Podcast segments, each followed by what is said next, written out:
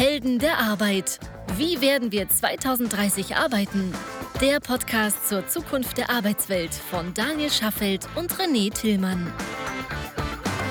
Hallo und einen wunderschönen guten Tag, liebe Heldinnen und Helden der Arbeit bei Helden der Arbeit. Lieber Daniel, schön dich mal wieder zu sehen. Ja, ich freue mich auch, lieber René. Schön dich zu sehen. Ich glaube, wir sind in Woche 9 mittlerweile. Ja, wo wir uns im Grunde nur über Zoom, Skype, Teams und was es sonst noch so alles gibt sehen. Physisch haben wir, seitdem, haben wir uns seitdem noch gar nicht mehr gesehen. Doch, tatsächlich haben wir uns einmal gesehen. Wir waren ja gemeinsam beim Notar. Oh ja, stimmt, wir haben uns einmal gesehen. Du hast recht. Ja. Aber mit, aber Ja. mit ganz viel Mindestabstand. Ja, mit ganz viel Abstand und auch ganz lustig. Ja, das war Äh, lustig, das stimmt. Als, als, als kleine Anekdote, wir sind ja da in den Raum gekommen bei dem Notar, bei dem wir häufiger mal sind.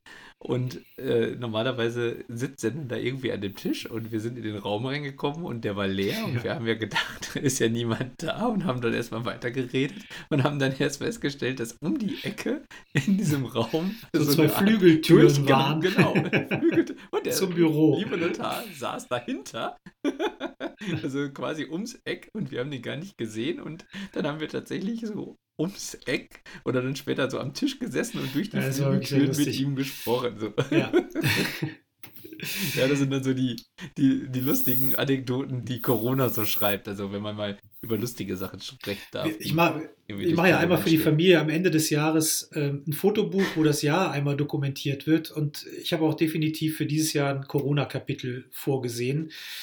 Da Äh, bleibt ja schon- nichts anderes übrig. Ja, bleibt doch nichts anderes übrig. Genau, es wird ja, es wird ja auch in die Annalen eingehen dieses Jahr. Aber, ähm, aber es gibt auch schon wirklich sehr lustige Fotos, die so diesen, ja, diese, diese, diese, diesen Irrsinn, nenne ich es jetzt einfach mal, auch im Alltag so zeigen. Das ist, ähm, das ist schon lustig. Schlangen vorm Baumarkt, Schlangen vorm Supermarkt, all dieses ist schon, äh, Ja. wird, kann auch lustig sein. Ja, Du, was haben wir heute für ein Thema? ja, wir haben ja letzte Woche über die Klavierlehrerin gesprochen.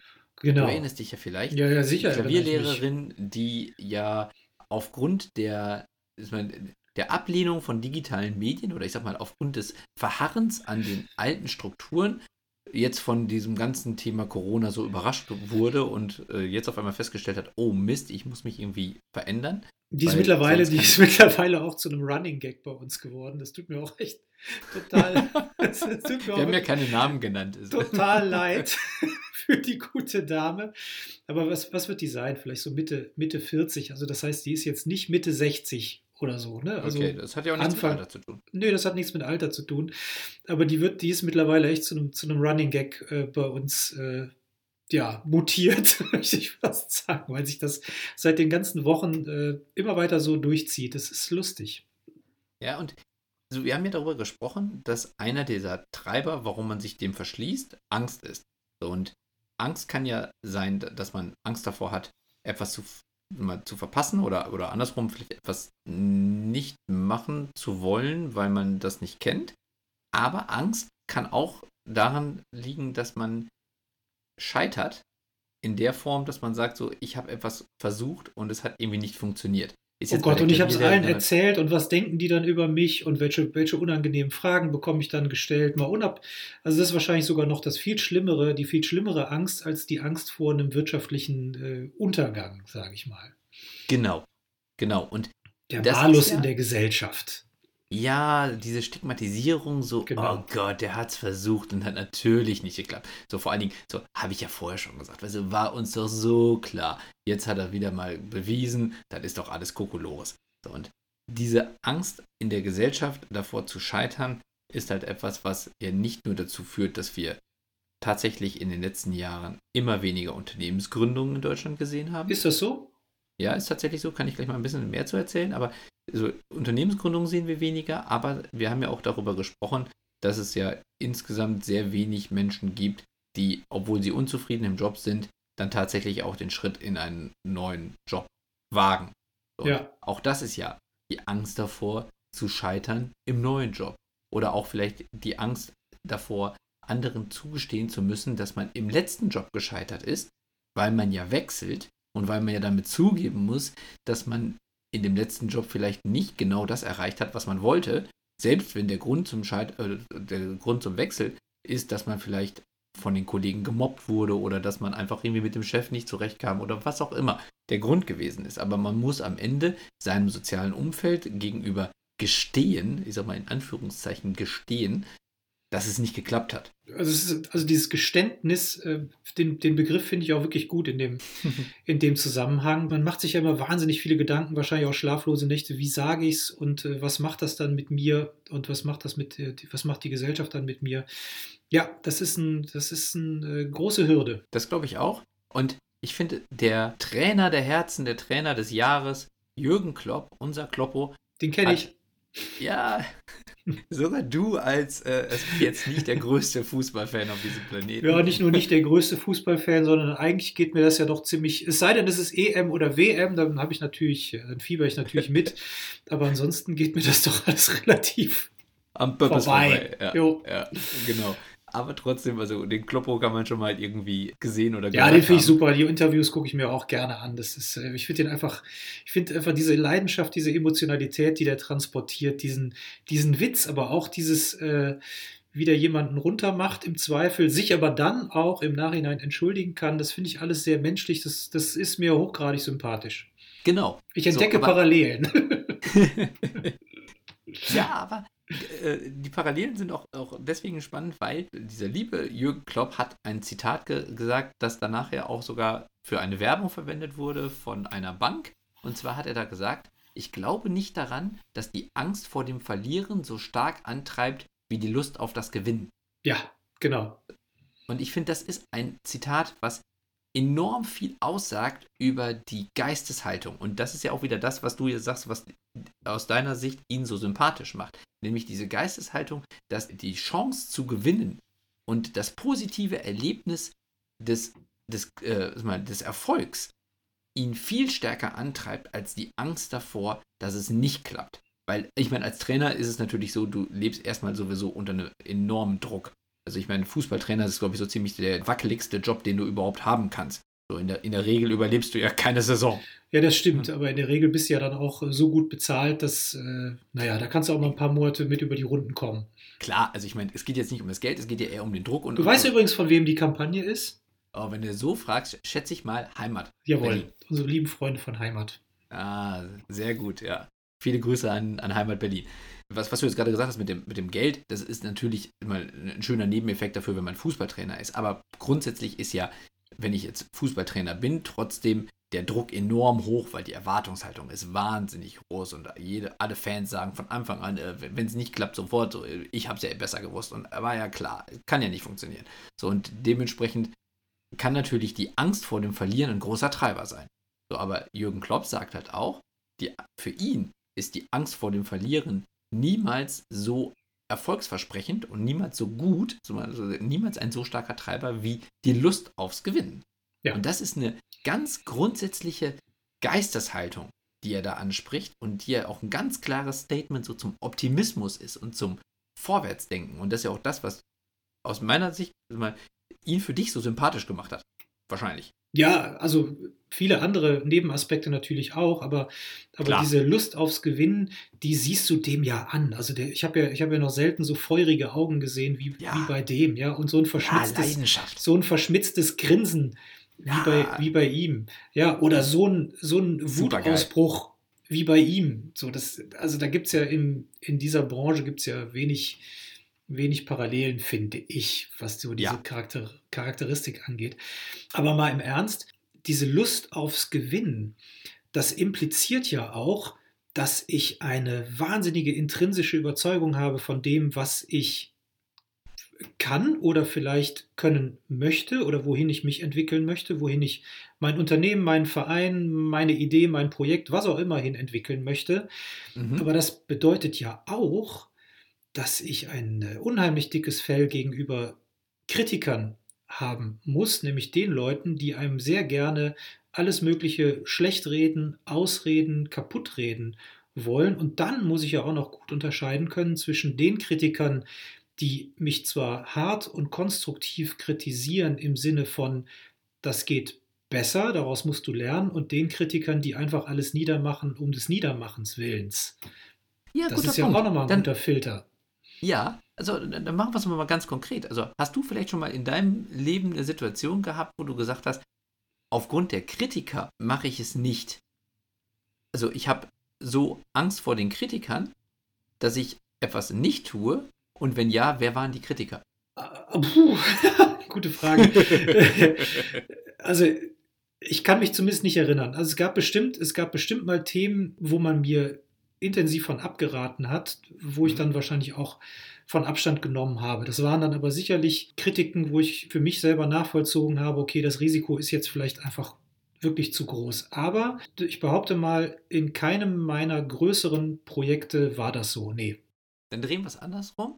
Dann sagen wir, ähm, wo hat es vielleicht Kritiken gegeben, die du aber ignoriert hast, weil du gesagt hast, die Lust aufs Gewinnen ist so viel stärker, dass die möglichen Kritiken, die ich vielleicht vorher bekommen habe oder auch von denen ich wusste, dass sie mich später erwarten könnten, wenn es nicht klappt, wo mich diese Kritiken trotzdem so wenig davon abgehalten haben, weil die Lust aufs Gewinnen so groß war. Ach, das sind, also da gibt es reichlich Beispiele. Angefangen unternehmerisch, wir hatten ja vor ein paar Folgen mal darüber gesprochen, wie sind wir eigentlich Unternehmer geworden. Ja. Mein erstes Unternehmen habe ich ja äh, mit einer gehörigen Portion Naivität mitgegründet. Wir sprachen darüber. Wir sprachen gegründet, wir sprachen darüber.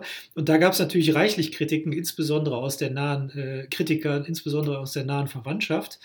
Aber das kannst du natürlich weiter fortführen. Also der Wohnungskauf, den wir damals gemacht haben, äh, da gab es Kritiken, weil das natürlich so ein, so ein baufälliges Ding war, was man komplett kernsanieren musste, wo keiner wusste, ob das irgendwie äh, Living Dead wird. Ähm, am Ende ist es, geht es vielleicht auch sogar ums Kinderkriegen. Ja, das ist auch immer, bist du, ja. bist du eigentlich schon wirtschaftlich so stabil, dass du dir das überhaupt erlauben kannst? Ja. Aber natürlich auch Highjob, das wir gegründet haben. Da gibt es natürlich auch immer, äh, gab es natürlich auch Kritiken. Äh, der Markt ist schon total voll. Äh, es gibt genug große Player. Was willst du da? Was wollt ihr denn da eigentlich noch für einen Unterschied machen? Und so weiter und so fort. Also Kritiken gibt es reich oder Kritiker gibt es reichlich. Ich finde auch, dass man sich mit seinen Ideen sehr schnell in den Wind stellen sollte, sehr mhm. frühzeitig mhm. in den Wind stellen sollte, um mal alle möglichen Facetten äh, sich anzuhören, sowohl im positiven wie auch im negativen. Aber wenn man eine klare Mission hat, und ich glaube, die muss es haben, die muss es unbedingt haben, mhm. eine klare Mission, dann gibt es auch genug Beispiele von Menschen, die sich hätten totquatschen lassen können, es trotzdem gemacht haben und es am Ende geschafft haben. Also ich, ich vertraue dann doch eher dem Satz, du gewinnst dann, wenn du einmal aufstehst, als du hingefallen bist. Ja, aber das, was du hier gerade angesprochen hast, ist ja auch die Variante, dass du so von dem Thema überzeugt bist, dass du sagst, ich stelle mich früh in den Wind. Ja. Und ich kann mit dem Gegenwind leben. Der hilft mir sogar, weil er mir vielleicht noch Schwachpunkte aufzeigt, aber am Ende mir dabei hilft, den Erfolg zu erreichen, den ich ja eigentlich auch wünsche. Das ist ja wie beim Flugzeug ohne Gegenwind kein Auftrieb. Meine Güte. Na? Boah. Na? Ja, ich bin beeindruckt. So, bitte. Ja, ja. Super. Aber ähm, trotzdem, wenn du jetzt sagst, so, du hast dich auch immer getraut, Sachen zu tun, also Hausbau, Gründen, Kinder kriegen. Hat es denn auch Situationen gegeben, wo du dich getraut hast und es am Ende trotzdem nicht geklappt hat? Ja, auch reichlich. Das erste Unternehmen hat ja am Ende auch nicht geklappt. Es ist zwar nicht insolvent gegangen, aber wir, wir haben es dann, äh, wir haben den geordneten Rückzug angetreten und wir haben es liquidiert, obwohl es ähm, eine Zeit lang durchaus sehr erfolgreich war. Ähm, das hatte ich ja in der Folge davor erzählt. Genau. In einer Folge davor erzählt. Und das ist für mich natürlich auch ein Scheitern. Natürlich ist das ein Scheitern. Und Dieses, was waren die Reaktionen? Ich kann mich gar nicht mehr so genau daran erinnern, aber äh, dadurch, dass ich mich nicht mehr so daran erinnern kann, kann es auch nicht so schlimm gewesen sein. Okay. Würde ich jetzt mal behaupten. Was hast, wie war das denn bei dir? Hast, hattest du schon mal solche Situationen, wo du gescheitert bist? Ja, klar. Also ich, ich meine, ich habe auch vorher schon zwei andere Unternehmen gegründet, die ich auch beide jeweils in Situationen verlassen habe, wo wir mit dem Unternehmen nicht an dem Punkt waren, wo wir vorher gewünscht haben, dass wir sind. Ja. Und ähm, das hat unterschiedliche Gründe gehabt und es gab halt auch die Frage, so, wie geht's weiter? Und ähm, es hat dann immer irgendwann einen Punkt gegeben, wo man gesagt hat, so macht jetzt, da, da macht es erstmal Sinn, irgendwo einen, einen, einen Cut zu ziehen, egal wie man den jetzt dann definiert. So, aber es hat einen Grund gegeben, dass man gesagt hat, so irgendwann hier, hier sind wir nicht an dem Punkt, wo wir eigentlich sein wollen. Wir haben uns vorgestellt, wir erreichen dies und jenes, aber wir sind nicht hingekommen. So, und dann ist es natürlich eine Form von Scheitern, weil wenn man sich vorher zum Beispiel einen Businessplan macht, wo man sagt, so, ich möchte die und die Ziele erreichen, sei es Umsatz, sei es man glückliche Kunden, sei es was auch immer man erreichen möchte und man das nicht erreicht, dann ist es ja eine Form von Scheitern. Ja, absolut. Man muss sich eingestehen, ja. dass man das nicht erreicht hat. Ja. So, und dann ist es ja auch etwas, was das Umfeld mitbekommt, wenn man dann selber sagt, so, wir können das Unternehmen nicht fortführen oder in, ähm, zum Beispiel bei, bei, äh, bei meinem zweiten Unternehmen, äh, wo ich dann ausgestiegen bin aus dem Unternehmen und mein Kollege das fortgeführt hat, weil wir einfach die Finanzierung in, zu dem Zeitpunkt nicht anders leisten konnten. Ja, stimmt, so, ich erinnere mich. Ja, ja und ähm, ich dann quasi dem Unternehmen die Möglichkeit gegeben hat, dass ich weiterleben konnte. Ja. So, und das ist ja dann trotzdem etwas, was man seinem Umfeld danach sagt und wo es dann verschiedene Reaktionen drauf gibt, wo ich aber selber auch nie in der Situation gewesen bin, dass ich erstens also ein Feedback bekommen habe, wo ich gedacht habe, da kann ich mit, nicht mit leben. Oder auch ein Feedback, wo ich gedacht habe, das ist so doof, dass es mich davon abhält, mein Wissen, was ich jetzt gewonnen habe, danach nochmal einzusetzen, um es besser zu machen beim nächsten Mal. Denn das ist ja auch mit ein, ein ganz wichtiges Thema, was du ja gerade auch angesprochen hast, mit dem Stolpern oder, oder erstmal fallen, um, um, um zu lernen zu gehen. Erst wenn man Fehler macht, erst wenn man merkt, was nicht funktioniert hat, sich dann hinsetzt und obwohl es weh tut, analysiert, was der Grund dafür gewesen ist, dass es nicht geklappt hat. Und sich dann vornimmt, dass es beim nächsten Mal besser klappt. Nur dann kannst du ja am Ende auch wirklich strukturiert irgendwann zu einem Erfolg kommen. Ja, Genau. Und deswegen muss man ja dann irgendwo auch scheitern und man muss dann auch mit den Situationen irgendwie leben können. Aber es ist ja die Frage, ob man das sich irgendwie als persönlichen Malus irgendwie anheftet und ob man dann sagt so, boah, ich bin gescheitert und alle anderen sagen ja, oh Gott, er ist gescheitert und wie schrecklich. Ich weiß aber auch gar nicht, ob das, ob das nicht auch ein sehr spezielles deutsches Phänomen ist, diese, also zum einen diese Angst vorm Scheitern, aber auch dieses zum Teil gedisst oder zerrissen werden, wenn man denn gescheitert ist, so nach dem Motto, ich habe, äh, das hätte ich dir vorher sagen können. Ich habe es ich hab's ja gleich gewusst, das hättest du so und so und so. Also wir haben ja, also genauso viel, wie wir, wie wir 80 Millionen Bundestrainer haben, haben wir natürlich auch 80 Millionen Unternehmer, 80 Millionen Sportler und so ja. weiter äh, hier in, in Good Old Bundesdeutschland. Und in Staaten ist es ja eher anders. Da ist ja jeder, der irgendwas versucht, ist ja erstmal äh, Hero der Straße. Mhm. Und häufig ist es ja auch so, dass ähm, zum Beispiel gehen wir mal in diese Startup-Welt zurück, Investoren, angelsächsische Investoren, lieber in Gründer investieren oder Gründerinnen investieren, die schon einmal auf die Nase gefallen sind. Klar, macht weil sie, Sinn. Genau, weil die haben sich schon die Hörner abgestoßen, die haben verstanden, wo es schiefgelaufen ist und können diese Lernkurve beim zweiten Mal optimiert einsetzen. Genau. Aber trotzdem, also das, was du jetzt gerade ansprichst, heißt ja, ich bin gescheitert, ich habe daraus gelernt und ich bin bereit, mir den ganzen Stress nochmal anzutun. Genau. Egal in welcher Form. Also ja. wir sprechen jetzt gerade speziell von Gründen, aber das kann ja ist mal auch in vielen anderen beruflichen Situationen so das sein. Ist, das ist egal. Das kann Instrumentlernen sein, das kann, das kann äh, ein Pro genau. Projekt innerhalb eines gesicherten Berufes sein, das man probiert hat. Das kann alles Mögliche sein. Genau. Es kann eine Beziehung heißt, sein, die man eingeht oh. mit jemandem, äh, der vielleicht vom Freundeskreis als, naja, gewöhnungsbedürftig eingestuft wird. ja, alles ja, schon klar. erlebt. nee, stimmt nicht. Ja. Aber.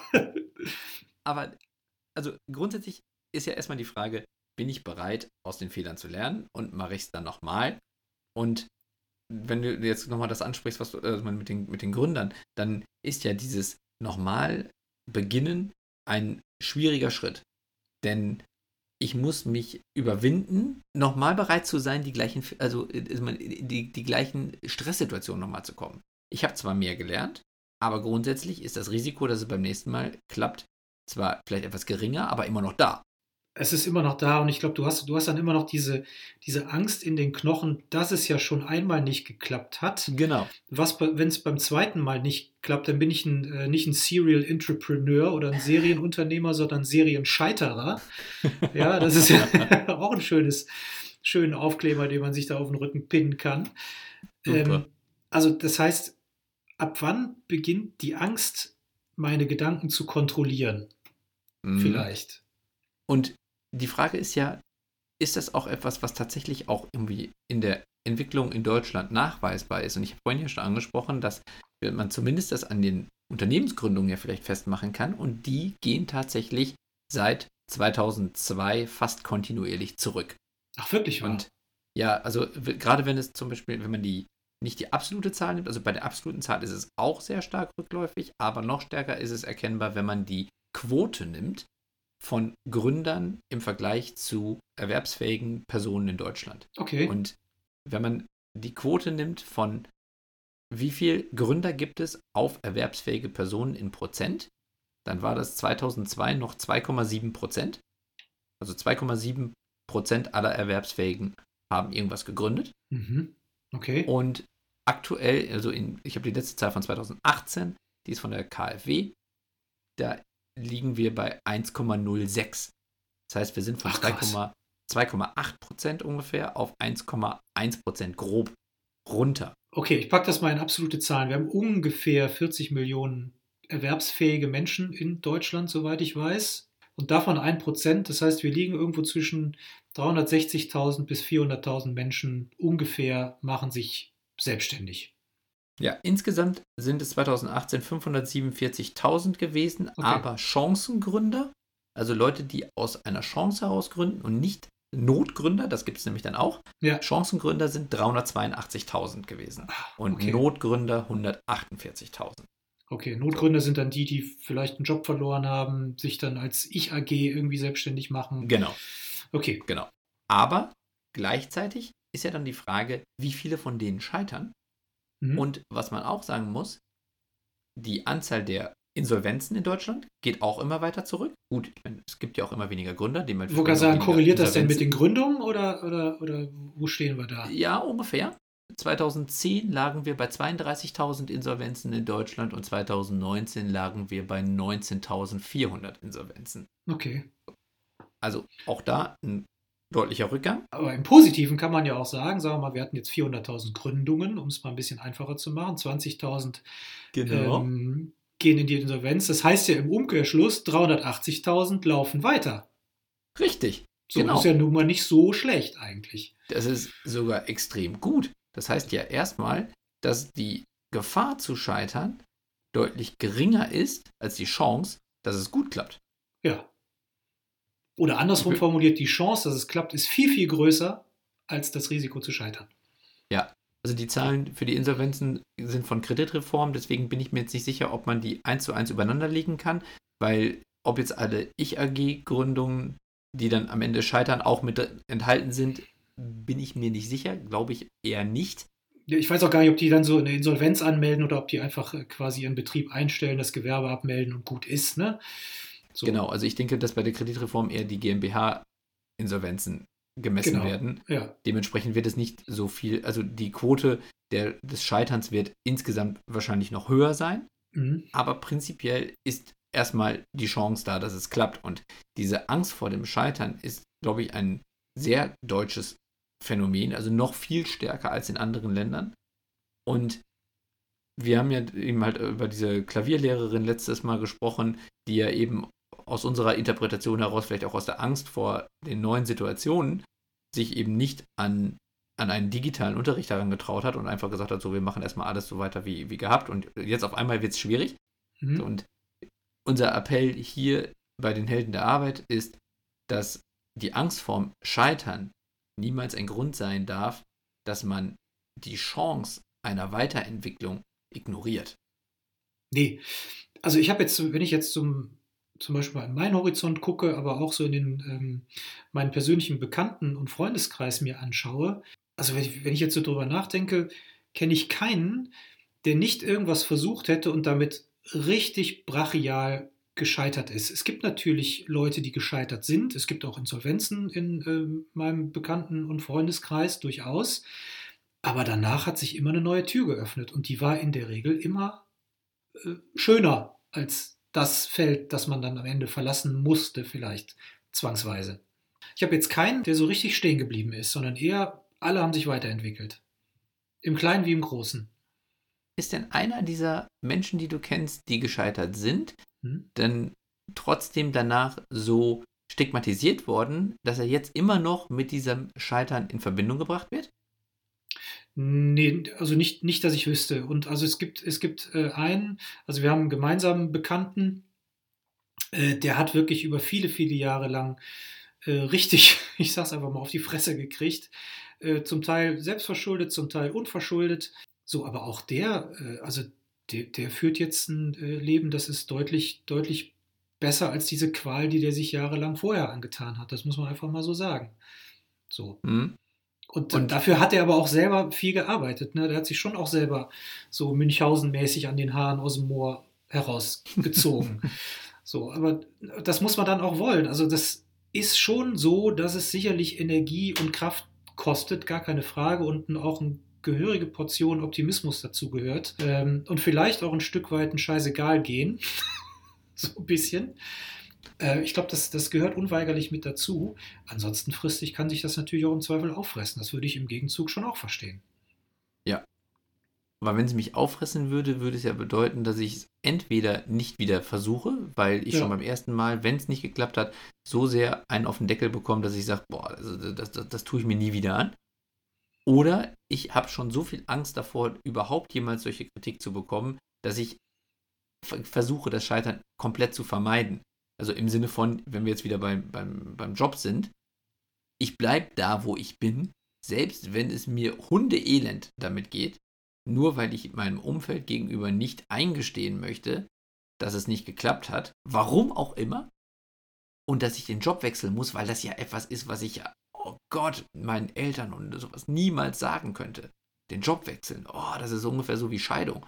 Oh, das ist ungefähr so wie Scheidung, genau. Ja, ich komme aus einem Dorf, da war es noch so, also man, man bleibt lieber zusammen, auch wenn es nicht funktioniert, als dass man sich scheiden lässt, weil so mal urkatholisch, ne, alles CDU-Wähler und so, also da wurde nicht geschieden. Egal, ob, ob das Sinn Steht nicht im Parteiprogramm, verstehe. Nein. ist im Parteiprogramm nicht vorgesehen.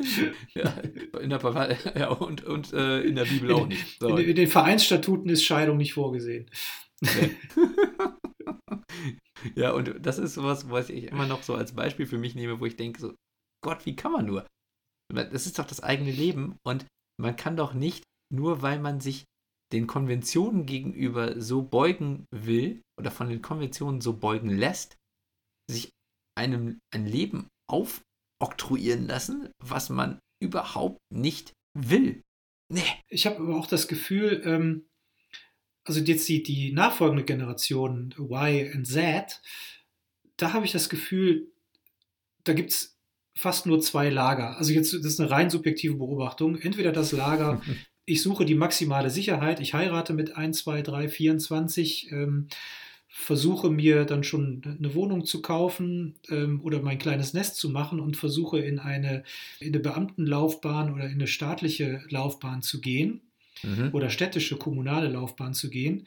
Und auf der anderen Seite äh, sehe ich ganz viele Leute, die dermaßen Überzeugungstäter sind, sei das die Gender-Diskussion, sei es die New Work-Diskussion, sei es welche Diskussion wir auch zum Teil in unserem kleinen Highjob-Kosmos da mit unseren Kolleginnen und Kollegen, mit unseren Heldinnen und Helden der Arbeit führen. Da finde ich, da gibt es schon auch ein gutes, gutes Mindset, was mich hoffen lässt, äh, dass wir vielleicht später mehr Überzeugungsgründer bekommen könnten.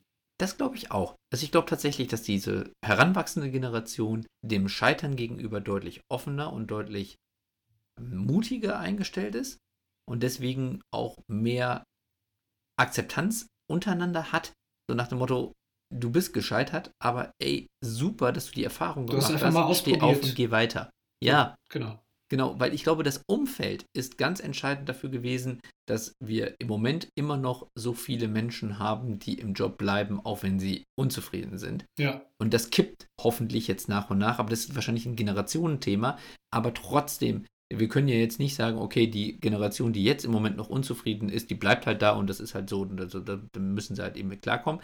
Sondern auch diese Menschen haben ja immer noch, keine Ahnung, 10, 20, 30 Jahre Berufsleben vor sich und müssen doch deswegen nicht in einer Situation verharren, die sie überhaupt nicht wollen. Und ich stelle mir das auch so schrecklich vor. Ich kann mir das gar nicht vorstellen, wie das ist, wenn man das, wenn man weiß, so, ich habe nur irgendwie noch, keine Ahnung, 20 Jahre bis zur Rente ist zwar scheiße jeden Tag, aber ist halt so.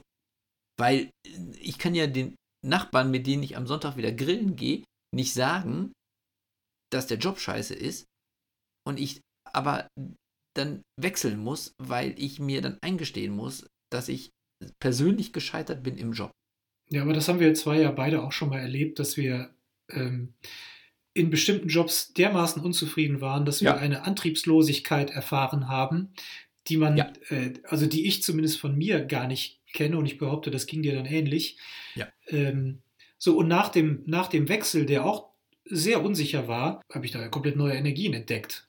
Aber ich kann es natürlich erst dann erfahren, wenn ich es mal gemacht habe. Das heißt, solange ich mich nicht traue, werde ich auch nie erleben, dass diese Lust aufs Gewinnen so viel mehr Spaß macht als die Angst vorm Verlieren, um wieder bei Kloppo zu bleiben. So, aber inwiefern, wie können wir denn unseren Heldinnen und Helden der Arbeit da draußen verdeutlichen, äh, wie man diese Lust anzünden kann, wie man diese Lust entfachen kann? Denn nicht jeder dreht sich ja jetzt um, hört den Podcast und sagt so, alles klar, ich äh, kündige meinen Job und gucke dann mal, was geht.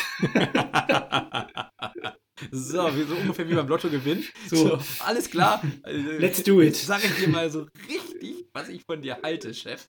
da siehst du den Finger. Nein, aber es gibt ja, ähm, ich habe hab im Moment so eine Diskussion mit einer, mit einer sehr guten Freundin von mir. Ich glaube, mhm. die war auch schon mal hier äh, im Podcast erwähnt worden.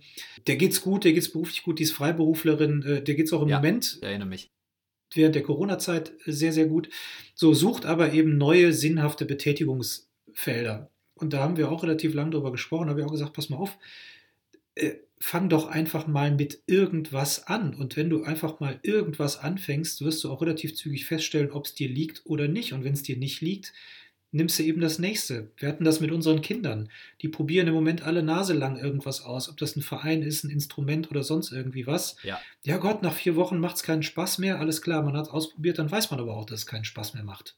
Next one. Ja, ganz genau. Und ich glaube, das ist, also das, das eine ist das Ausprobieren, aber dann ist man ja schon in dem Schritt, dass man sagt, okay, ich bin bereit, diesen Schritt zu gehen. Ich glaube, ja. das, wo, wo wir jetzt drüber sprechen, also diese Angst vor dem Scheitern, ist, glaube ich, noch eine Station früher zu überwinden. Ich muss ja erstmal überhaupt bereit sein, den nächsten Schritt zu gehen. Und ich glaube, da ist es wichtig, dass man sich Vorbilder sucht im eigenen Bekanntenkreis, die diese Angst vor dem Scheitern überwunden haben. Vielleicht die auch gescheitert sind, wo man sogar selber eigentlich gedacht hat, haha, hast du gesehen? Ne? Der Dieter von nebenan, hier, der ist gescheitert. Der hat den Job gewechselt oder der ist insolvent gegangen oder so.